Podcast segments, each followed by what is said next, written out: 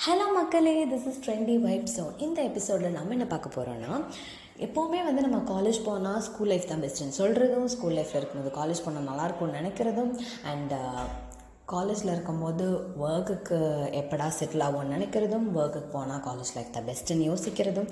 So இது எப்போவுமே வந்து லைஃப்பில் நடந்துகிட்ருக்க ஒரு விஷயம். ஸோ அதை பற்றி தான் இங்கே நம்ம டிஸ்கஸ் பண்ண போகிறோம் அண்ட் இந்த எபிசோட்குள்ளே போகிறதுக்கு முன்னாடி இது வரைக்கும் என்னோடய பாட்காஸ்ட்டை ஃபாலோ பண்ணாதவங்க ஃபாலோ பண்ணிக்கோங்க. ரேட் பண்ணாதவங்க ரேட் பண்ணுங்கள் நீங்கள் ரேட்டிங் கொடுக்க கொடுக்க என்னோடய பாட்காஸ்ட் நிறைய பேத்துக்கு சஜஸ்ட் ஆகும். ஸோ கண்டிப்பாக மறக்காமல் ரேட் பண்ணுங்கள் அண்ட் என்னோடய பாட்காஸ்ட் டிஸ்கிரிப்ஷன்லேயே ட்ரெண்டி வைப்ஸ் இன்ஸ்டாகிராம் அக்கௌண்ட் நான் கொடுத்துருக்கேன். ஸோ உங்களோட கமெண்ட்ஸை ட்ரெண்டி வைப்ஸ் இன்ஸ்டாகிராம் அக்கௌண்ட் மூலிமா எனக்கு நீங்கள் ஷேர் பண்ணலாம். அண்ட் கீப் சப்போர்ட்டிங் மீ ஸ்கூலில் இருக்கும்போது இந்த நினைத்தாலே இனிக்கும்.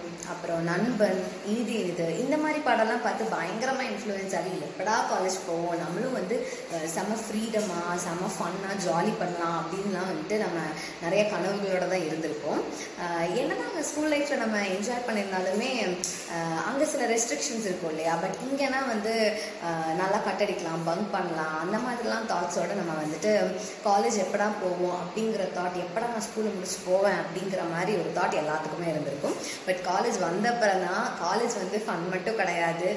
ப்ராஜெக்டு வைவா அப்புறம் இன்டர்னல்ஸு அசைன்மெண்ட்ஸ் இதெல்லாம் தான் அதிகமாக காலேஜ் லைஃப்பில் இருக்கும்.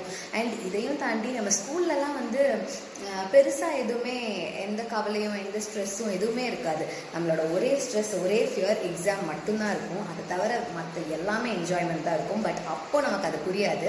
நம்ம காலேஜ்க்கு வந்ததுக்கப்புறம் தான் நம்ம வந்து நினச்சி பார்ப்போம்.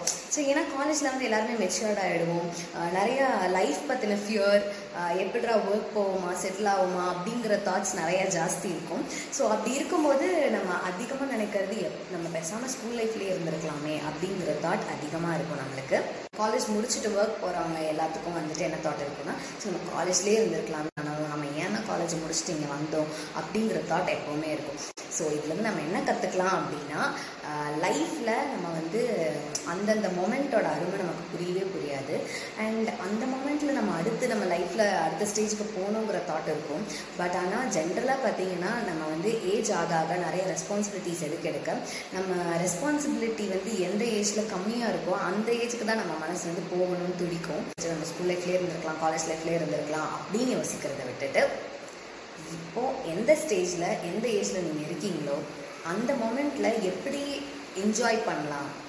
லைக் இப்போ நீங்கள் ஸ்கூல் லைஃப்பில் இருக்கீங்கன்னா நம்ம காலேஜ் லைஃப்க்கு போகணும்னு நினைக்கிறத விட்டுட்டு ஸ்கூல் லைஃப்பை எவ்வளோக்கு எவ்வளோ ஃபுல்லஸ்ட்டாக நம்ம வந்து என்ஜாய் பண்ணுமோ என்ஜாய் பண்ணுங்கள் காலேஜ் ஸ்டூடெண்ட்ஸ் இருக்கீங்கன்னா ஸ்கூல் லைஃப்லேயே இருந்திருக்கலாமே நான் ஃபீல் பண்ணுறதுக்கு இப்போ இருக்கிறது காலேஜ் லைஃப் இந்த காலேஜ் லைஃப்பையும் விட்டுட்டு ஒர்க்குக்கு போய் நம்ம காலேஜ் லைஃப்லேயே இருந்திருக்கலாம்னு கவலைப்படுறதை விட பெட்டர் இப்போவே எவ்வளோக்கு எவ்வளோ முடியுமோ நீங்கள் கிராஜுவேட் ஆகிறதுக்குள்ளே டூ த ஃபுல்லஸ்ட் என்ஜாய் பண்ணுங்கள் ஸோ இந்த எபிசோட் கண்டிப்பாக எல்லாத்துக்குமே பிடிச்சிருக்கும் நான் நம்புகிறேன் அண்ட் இதே மாதிரி வேற ஒரு நல்ல டாப்பிக்கோட அடுத்த எபிசோடில் உங்களை நான் சந்திக்கிறேன். So until then this is Soundarya signing off